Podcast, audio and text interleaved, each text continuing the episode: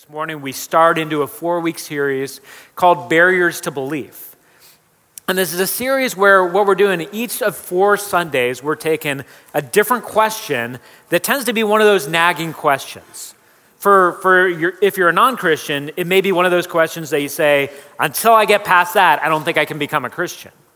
And if you are a Christian, it might be something where you feel a little bit stalled, where you feel like, all right, I believe, and I'm trying to walk with Jesus, and I'm trying to obey him, and, and I'm trying to listen and, and grow in my faith, but there's a certain question that either I can't get past or I just don't want to admit that I have. I don't want to admit that this is a doubt or a struggle because if I do, maybe I'm betraying God. Maybe He doesn't want me to admit that I have a struggle over here. He doesn't want me to admit that I sometimes doubt His goodness or His power. So I'll just pretend that's not there. And if you pretend that's not there, you are stalled. God wants a deep, close, heart to heart connection with each of us. Don't settle for the idea that you're just sort of walking through, not making messes. If you have that question, I want to invite you to lean into it. And, and even before we get into the question that we'll deal with today, which in, in a lot of ways is the biggest uh, barrier to belief that a lot of people have, and that's the whole question of where is God and how is God involved with the suffering that we experience. My invitation to you is to look to approach this question and all the questions that we'll deal with, to look to approach these from a standpoint of humility. Now, here's what I mean by this um, God doesn't want us to hide the fact that we're struggling and doubting. Frankly, He already knows. You don't have to pretend that's not going on. You don't have to have it all together. But what I want to warn against is that there are times where we get exasperated enough that our attitude towards God is basically, God, you got some explaining to do. And I just want to say, God doesn't owe you an explanation. And God doesn't owe me an explanation. God is God, we are creatures. And when it comes to these things, I'll, I'll say, I, I don't know this for sure. God is a merciful God, though. So if you come with the attitude, God, you got some explaining to do, He may still meet you in that and show you mercy and show you grace and look to lead you through that. But what I guarantee is that if you come to God from the standpoint of saying, I'm just, I, am in this, God, and I believe, and I'm trying, I'm trying to figure this out, but I'm stuck, and I need your help. I need you to show me grace in this. I need you to walk me through this. I need you to meet me in this way. I guarantee you he will. Because we're told that he will. We're told that God opposes the proud, but he gives grace to the humble.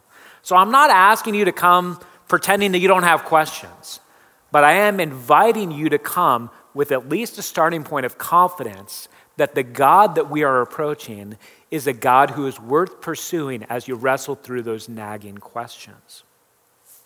As I said, the one that we deal with today is probably the biggest one that most of us, and for centuries long, people have wrestled with, and that's God's role in suffering. And where is He, and why does He allow suffering?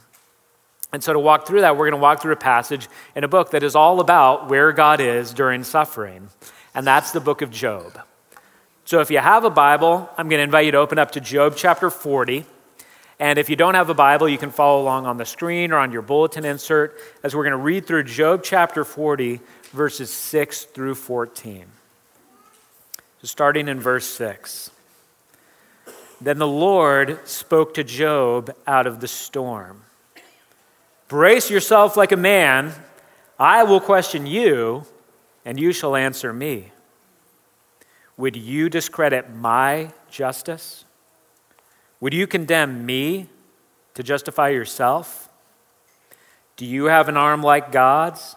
And can your voice thunder like his? Then adorn yourself with glory and splendor, and clothe yourself in honor and majesty.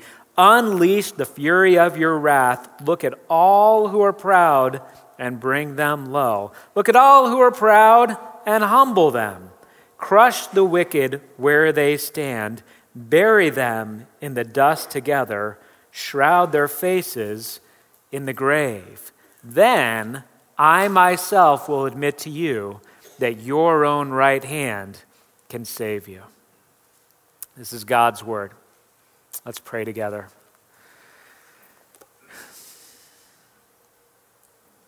Father, thank you that you speak.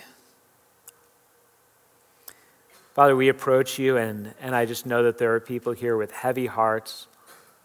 We want to know you, we want to trust you, we don't want to be stuck, and at the same time, we have questions, we have complaints, we have grief. I pray that you really meet us this morning. I pray that you receive glory and praise and honor. And I also pray that you show us the grace of meeting us in our doubts and struggles and questions before you. In Jesus' name, amen. So, as I said, um, the question that we deal with in week one here of Barriers to Belief is the question of suffering. It's the idea of looking around and however much you suffered, whether you come in here this morning with a lot on your heart because you've experienced grief and loss, or because you're physically sick, or somebody that you love is physically sick, or because you're, you've started a business and it just didn't do what you thought it was going to do, and now you're in financial suffering, or there's some kind of relational suffering. Um, or if you're just thinking about it and saying, all right, right now, I, I, couldn't claim that I'm in intense suffering right now, but I, I know what it's been like, and I look at other people, and I'm trying to put the pieces together here. I'm trying to figure out how this works. Because the question of suffering is something that seems to pit God against himself. To, to just kind of put it succinctly, the question of suffering seems to make us choose between God's sovereignty and his goodness. Because on the one hand, we can say, all right, I believe in a good God. I, be- I, believe in a God who's loving. I believe in a God who has my best interests at heart and, and He shows me grace and mercy, so I believe in that God. But if I believe in that God, it's hard for me also to believe that that God has all power. Because it seems like if that God had all power, things would be going differently. My friends wouldn't be sick. My loved one wouldn't have died. This business wouldn't have gone the way it was. I wouldn't have experienced those evil attacks. Not to even go beyond that and to think about the horrific things happening in the world. And we deal with the floods and the earthquakes and then the acts of evil with children being sold into slavery. We look at these things and we say, all right, I can believe in a good God, but he sort of becomes like a good friend who's sitting by your bedside when you're really sick and says, Man, I would do anything to make you well. And when they say that, they're like, That's really nice. That makes me feel good. It's good to feel loved. Does it help you at all? It doesn't help you at all. It's, it feels nice. Um, but the other end of it is we can say, no, no, no. I believe in a God who's all powerful. I believe a God, in a God who speaks and stars go where he tells them to go. I believe in a God who is in utter control of everything happening in the world. I believe that God. But then you can say, well, if I believe in that God, it's hard for me then to get to the point of believing that he's good. Because if that God with all power made this kind of world and has led me in this kind of life, I have some questions about his goodness. And I want to also acknowledge, as we talk about this, this is not just a theoretical issue. And for some of us, we might be at a point where we say, all right, I'm, I'm not suffering intensely right now, so I'm able to try to sort of distance myself and think about this from a theoretical standpoint. But most of us are not there. Most of us, this is a gut level question. And the gut level question behind this issue is the gut level question can I trust God? I want to trust Him. Can I trust Him? Am I making a bad bet here, though, by trusting God? If he's the kind of God who has all power and has all goodness, and yet this is the result of it. And so, to do that, we'll walk through the passage that we already read through in the book of Job. And, and admittedly, it's, it's not even true that we're walking into the middle of a book, we're walking near the end of a book. 42 chapters in Job, we're reading from Job chapter 40. So I, I, will do some things to try to create some context for all of this. But basically, we're going to see this flow out in three ways through this passage, through these nine verses. We're going to start with a question. Then we're going to move to, to an invitation that God gives. And then finally, we're going to move toward the implication. So we start with the question. And the question is basically this Is God just? Now look at verses 6 and 7 with me, and then I'll, I'll, I'll look to go backwards. But he said, it says, Then the Lord spoke to Job out of the storm Brace yourself like a man. I will question you, and you shall answer me. Now, some of you are going to be familiar with this book, some of you much less familiar. And so, um, just to go all the way back to the beginning, if you started the book of Job, it begins with a scene in heaven. And you have God having a conversation with Satan. And God points out Have you noticed Job? Have you noticed this guy? He's so obedient. He's so reverent. He's so blameless. He's consistently doing godly things, even when it makes his life more difficult. He's the most prayerful, godly, honest, full of integrity person on the earth. And Satan basically says, That's because you're good to him.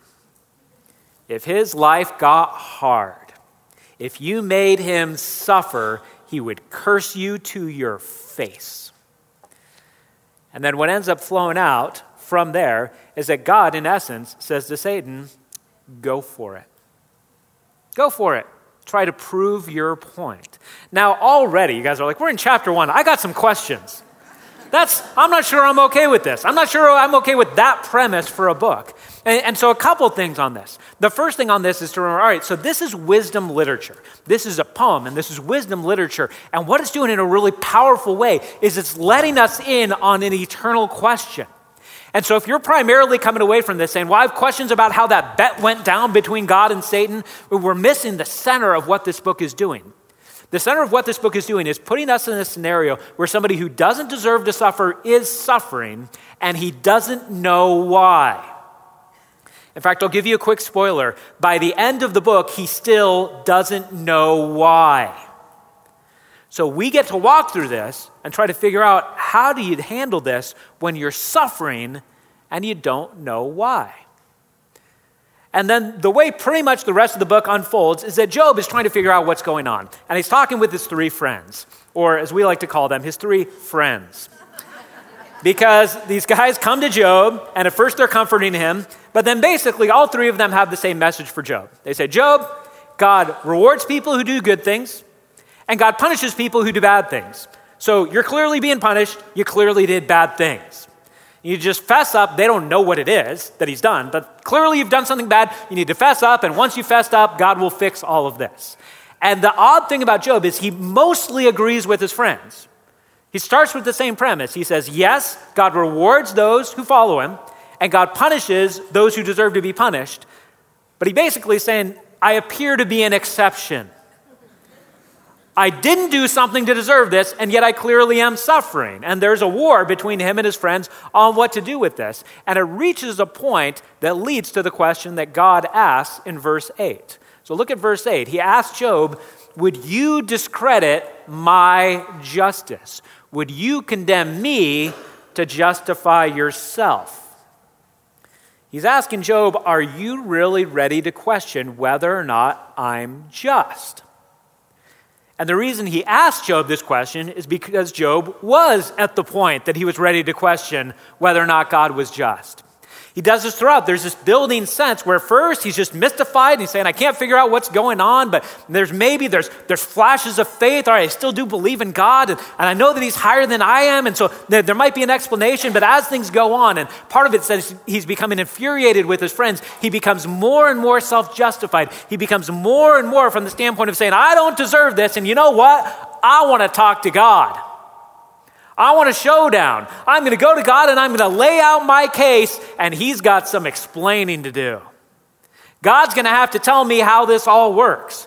And he starts to complain more broadly about the world.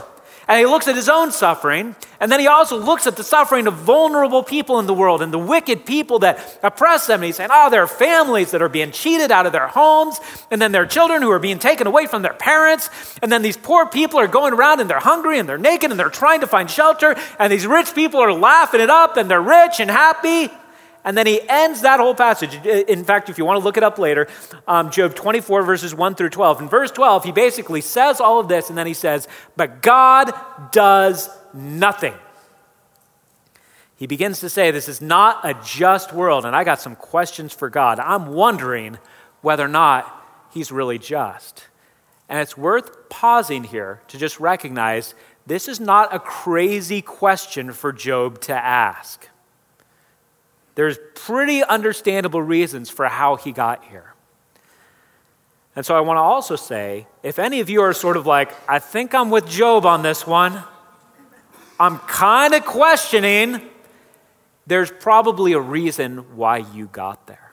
You're not crazy for asking this question. This is a question that's asked throughout the Old Testament and the New Testament. This is a consistent question, which, by the way, means you're probably not going to walk out of here this morning being like, huh, solved I can't make that promise to you. You're not going to walk out of here like this. This is a deep, eternal question. If you're at the point of saying, Gosh, I'm wondering if God is really just, I'm wondering if God is really good, there's good reasons why you would get there. And this is the starting point. This is the basis of how we come to this whole question of God allowing suffering, is to come to it by saying, The world doesn't seem to work as it would if there was a just God. And maybe similarly to Job, we look around at the world and we're like, man, you got these rich actors and athletes and politicians full of corruption and doing all kinds of immoral things and just living lives that have no awareness of God whatsoever, but they seem to have it pretty good. These people are around the most beautiful people in the world. Their faces are plastered on billboards and magazines. They're all over TV. They have lots of money. They have access to anything that they want. It seems to go pretty well for them. And here I am limping along week to week trying to do the right thing. Maybe I've hitched my horse to the wrong wagon, wagon to the wrong horse. Yeah, I said it wrong. Who cares? Um, maybe I've made a bad bet by betting on God here. Maybe God isn't just. There's a reason why we get to this point. And it doesn't even have to be because other people are acting evil. It could just be that you're saying, you know what, I've looked to live right, and my kid's sick.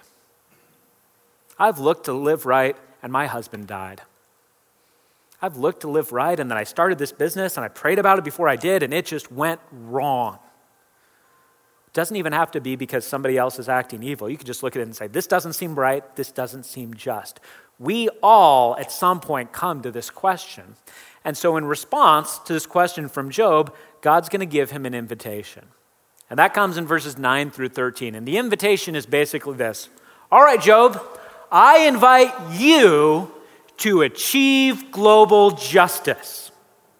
I invite you to do the job that you think I'm supposed to do. And he starts this in verse 9 by saying, Do you have an arm like God's?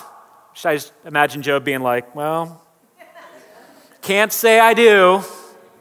Do you have an arm like God's? Can your voice thunder like his? If so, then adorn yourself with glory and splendor and clothe yourself in honor and majesty. And you can almost imagine Job saying, like, I think I left my glory and splendor in the other closet. I don't have the ability to do that. I don't have the ability to clothe myself like the one God of the universe. And so, in response to that, in verses 11 through 13, God says, If you want to achieve global justice, let me just describe to you what I'm inviting you to do. Verse 11 Unleash the fury of your wrath. Look at all who are proud and bring them low. Look at all who are proud and humble them. Crush the wicked where they stand. Bury them in the dust together. Shroud their faces in the grave. What he says to Job is if you want my job, you go ahead and let loose and you judge all the wicked. All these people who are getting away with it, who shouldn't be getting away with it, you go ahead and achieve the global justice that you want. You go ahead and smite them. You go ahead and crush them. You go ahead and make sure that they are dead and buried because of the crimes that they've committed. Job, go for it. And there's at least two problems. Problem number one is the most obvious problem. Just imagine Job for a moment. He's like, all right, rolling up my sleeves. Here we go. I'm going to curse the earth, going to get all these wicked people. No lightning is coming out of those fingertips. No mountains are falling on people at the word of Job. So there's just a competence problem to begin with. You say, like, well, God, thanks for the invitation. I don't have the capability of doing that. I don't have the capability of just saying the word and the wicked are crushed. So we've got a capability problem. But I think even more powerful, that there's a second problem that's raised in this that could be a little more subtle, but I think it's absolutely part of what God's doing here. The second problem is that Job is going to have to ask himself, even if he did have the power to do this, does he have the stomach to do this? God doesn't start by describing his job as something that's all flowery and nice. He says, You know what, Job? if you really want perfect justice, you're going to have to realize a part of getting perfect justice is that the wicked have to be punished. The wrath has to be a part of it. You've got to look at the world and say, there's crimes being committed, so there has to be a punishment. So, Job, you're really ready for that? First of all, you don't have the power, but Job, let me ask you do you have the stomach to do that? And some of you might be asking yourself right now, do I have the stomach to do that? Do I have? And some of you might be thinking, yeah, pretty sure I do. Pretty sure I do. You're thinking right now about ways that you've been wronged. You're thinking about injustice in the world, and you're like, all right, I'm, I'm pretty sure I have the ability. I'm pretty sure if given the power, I could carry that out. And my suggestion to you is that if you think you could, that's probably because all of those people that you're thinking about wiping out are nameless, faceless people. Think of the God of the universe saying here, You really think it's easy to pour out my wrath on people that I've created? You really think it's easy to bring eternal punishment on people who I love? You really think this is an easy job, Job? You really think you have the stomach for this? I mean, for heaven's sake, most of us don't have the stomach to talk to a friend when they're making bad decisions. We're like, oh, what's going to happen? What if they don't like me? What if they feel bad? Or if I tell them that I think they made a bad decision? You're really going to have the stomach for this? I don't think that you are. God reveals to Job the reality that this isn't quite as easy as it would look. And, and just to, to illustrate this, I want you to think about um, a, a, story that's become a, a, famous story in our time um, because of the book, because of the play, because of the, um, because of the movie. Um, the, the story is Les Miserables. Now, some of you have seen the movie, right? All right? Anybody read the book? All right, like one person. I was just checking to see if anybody reads anymore. It's a big, giant book. It's really daunting. But, but the story, uh, there's two core characters in the story. And uh, one of the core characters is the lawman, the inspector Javert. And if you watch the story unfold, Javert is the one who is all concerned with cause and effect with crime and punishment. With, if you do the crime, you gotta do the time. If you do this, this is what happens as a result of that. That is how he views the world. And the thing you gotta do, if, if you walk through the story, you at least gotta give it to him. He is utterly consistent. He holds everybody to the same standard, including himself, which is much more than most of us can say. He is utterly consistent with this. And then the other core character in Les Miserables is Jean Valjean. And the way that the stories of the two men get intertwined is that when he was a young man, Jean Valjean stole a loaf of bread to look to feed his hungry family. And for that, he got caught and thrown in prison. And then after he was thrown in prison, he tried to escape a few times, and he got caught all of those times, and he ended up serving almost two decades in prison for the initial crime of looking to steal bread for his hungry family. Now, here's what I want you just to take in for a moment um, stealing the bread, was that wrong? Yes, that was wrong. He shouldn't have stole the bread. That hurts the person who owned the bread. It was wrong to steal the bread. Was it wrong for him to look to escape from prison? Yeah, you guys are like, I don't know. What's the right answer? Yes, it was. It was wrong. All of these things were wrong. And Javert is not incorrect. He's, he's 100% correct. He shouldn't have stolen the bread. There's a punishment for that. He shouldn't have tried to escape from prison. There's a punishment for that. He's not wrong about any of those things. And yet, if you watch the story and you're taking in the reality, when you're looking at Jean Valjean and you're looking at the plight that he's experienced, you are not crying out for justice. You know what you're crying out for?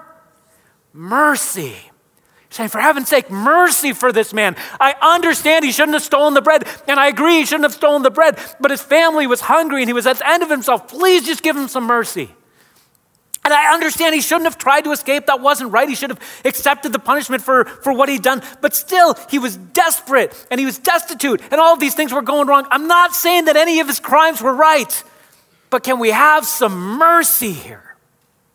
And here's God speaking to Job, and he's saying, Are you really ready to do this? Are you at least willing to entertain the idea that maybe the reason why some of the punishment that you desire hasn't been rained down yet is because God is not only a God of justice, but God is a God of what? Mercy. Thank God. Thank God for mercy. If we applied the standard that we have for everyone else to ourselves, let me just say, thank God for mercy. We would not be left standing without mercy. So, even at a gut level, we could look at it and say, All right, I thought I wanted justice, and I do. I do want a universe. I, I, do want to believe that God is the kind of God that makes things right, that He fixes things. But man, I, I, I don't want a universe that only has justice. I want a universe that has mercy. I want a universe where God is willing to overlook wrong things that we do. And in the same way that if you were in charge of the entire world and you were in charge of the crime and punishment for the entire world, you might think, no, it'd be easy for me to take that person that committed that crime and throw them into prison. But if your own child or your own brother then had committed the same exact crime, do you know what you would want to do? You'd want to show mercy. You'd want to recognize that we desperately need mercy. And God gives this profound invitation Job, you want my job? I'll give it to you. Go ahead and take this job. But realize, first of all, you can't do it. And realize, second of all, once you started doing it, you might not be so enamored with what it takes to carry it out. Now, some of us in this room are parents, um, and, and, for others of you, maybe at some point you, have been in charge of something. You've been in charge of a classroom, or you've been in charge of a small group, or you've been in charge of you know, a daycare or something like that. You've been in a situation where you're in charge of more than one person. And when you're in a situation where you're in charge of more than one person, you have to try to navigate justice and mercy. And man, it's not easy and you're dealing with it and you're like, oh, I feel like I should probably punish this kid because they hurt that kid and it just would be wrong. But maybe I'll show mercy to this kid and I just won't punish them at all. But that would be kind of bad for this kid because they were hurt by that kid. And, but, but then if I don't show them mercy, what's going to happen to this other? And you're trying to navigate it all through and you're trying to figure all of that out.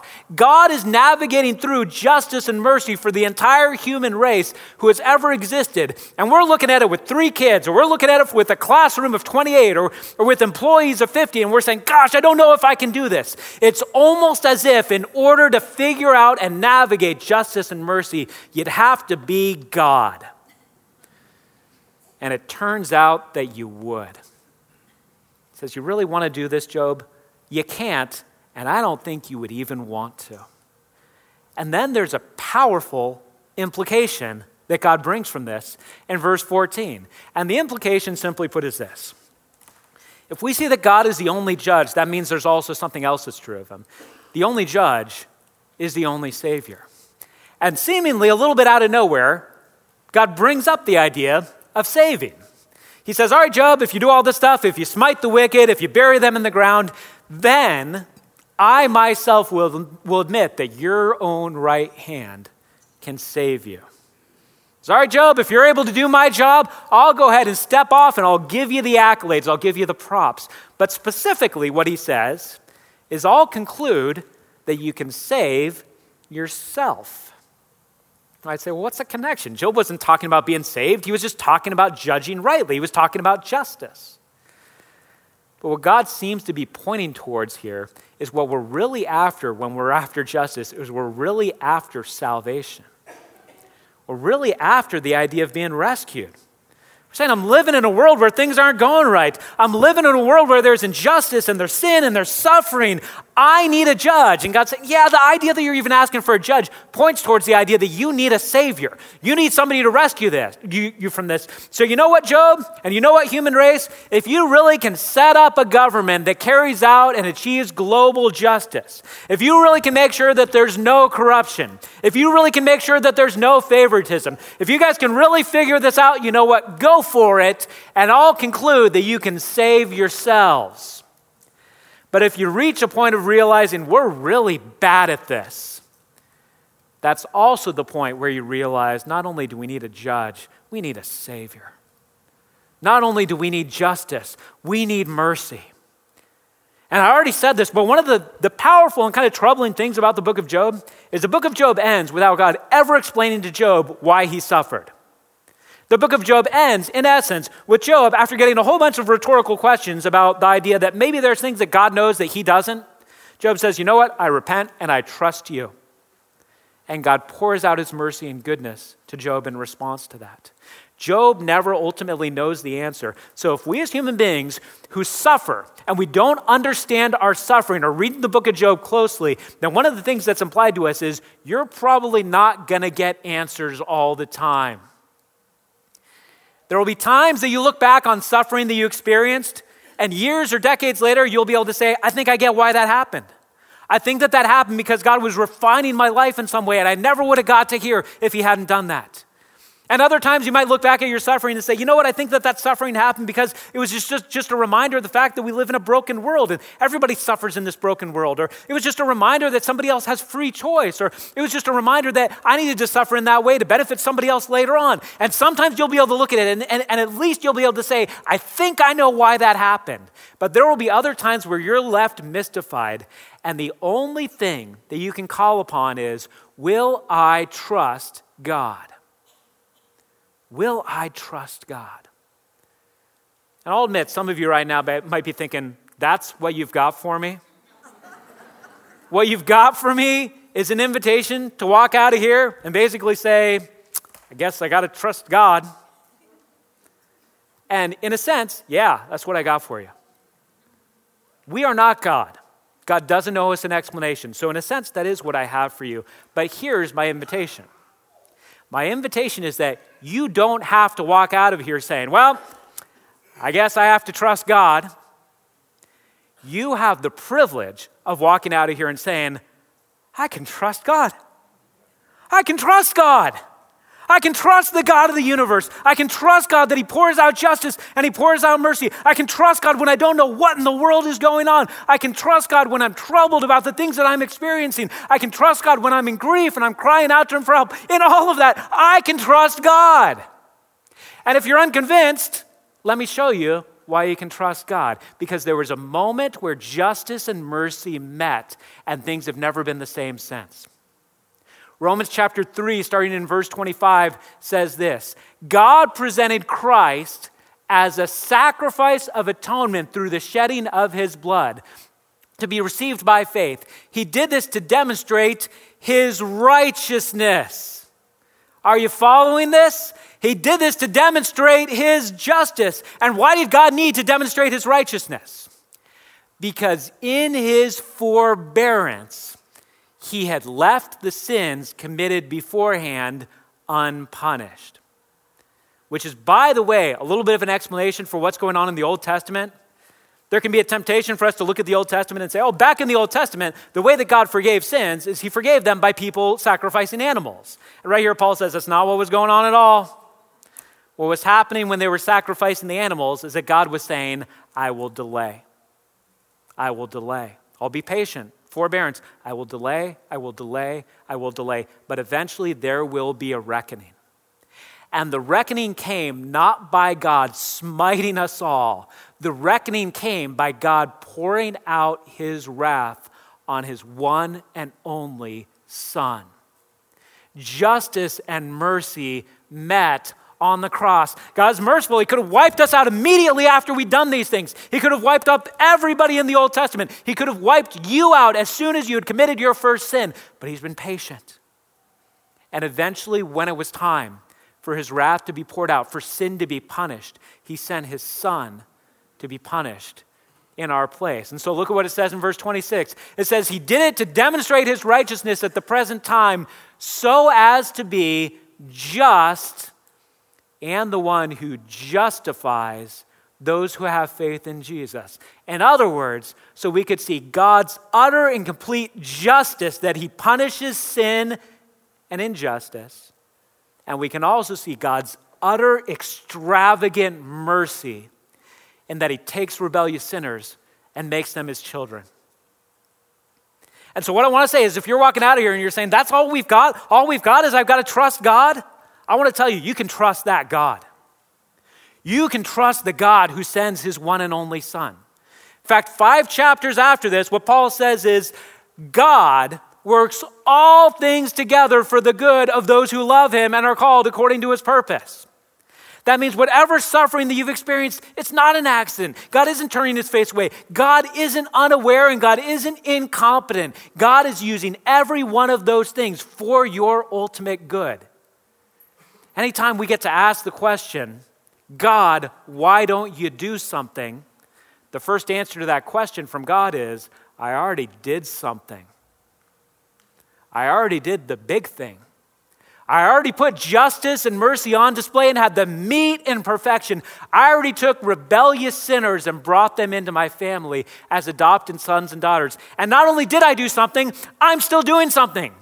I'm still bringing many people further along. I am still working all things together for the good of those who love me and are called according to my purpose. When we cry out to God to do something, we get to realize He already has and He already is. So don't walk out of here this morning saying, well, I guess the best we've got is we've just got to trust God.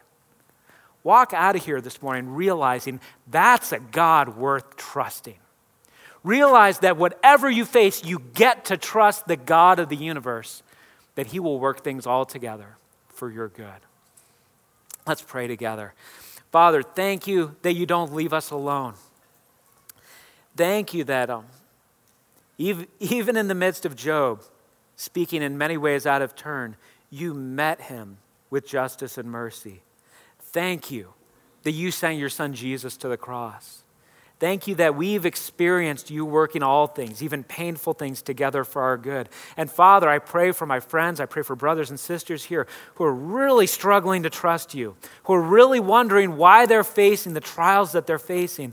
And Father, I pray with your kindness and with your gentleness that you draw their hearts to you, that you give them glimpses of the good things that you're bringing about, and you give them the strength to trust you walking forward, realizing what you've done in the past through Jesus and what you're doing in the present through working all things together for our good.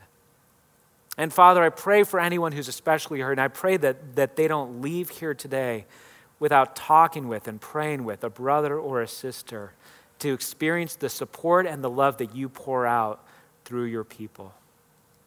I pray this in the name of Jesus Christ. Amen.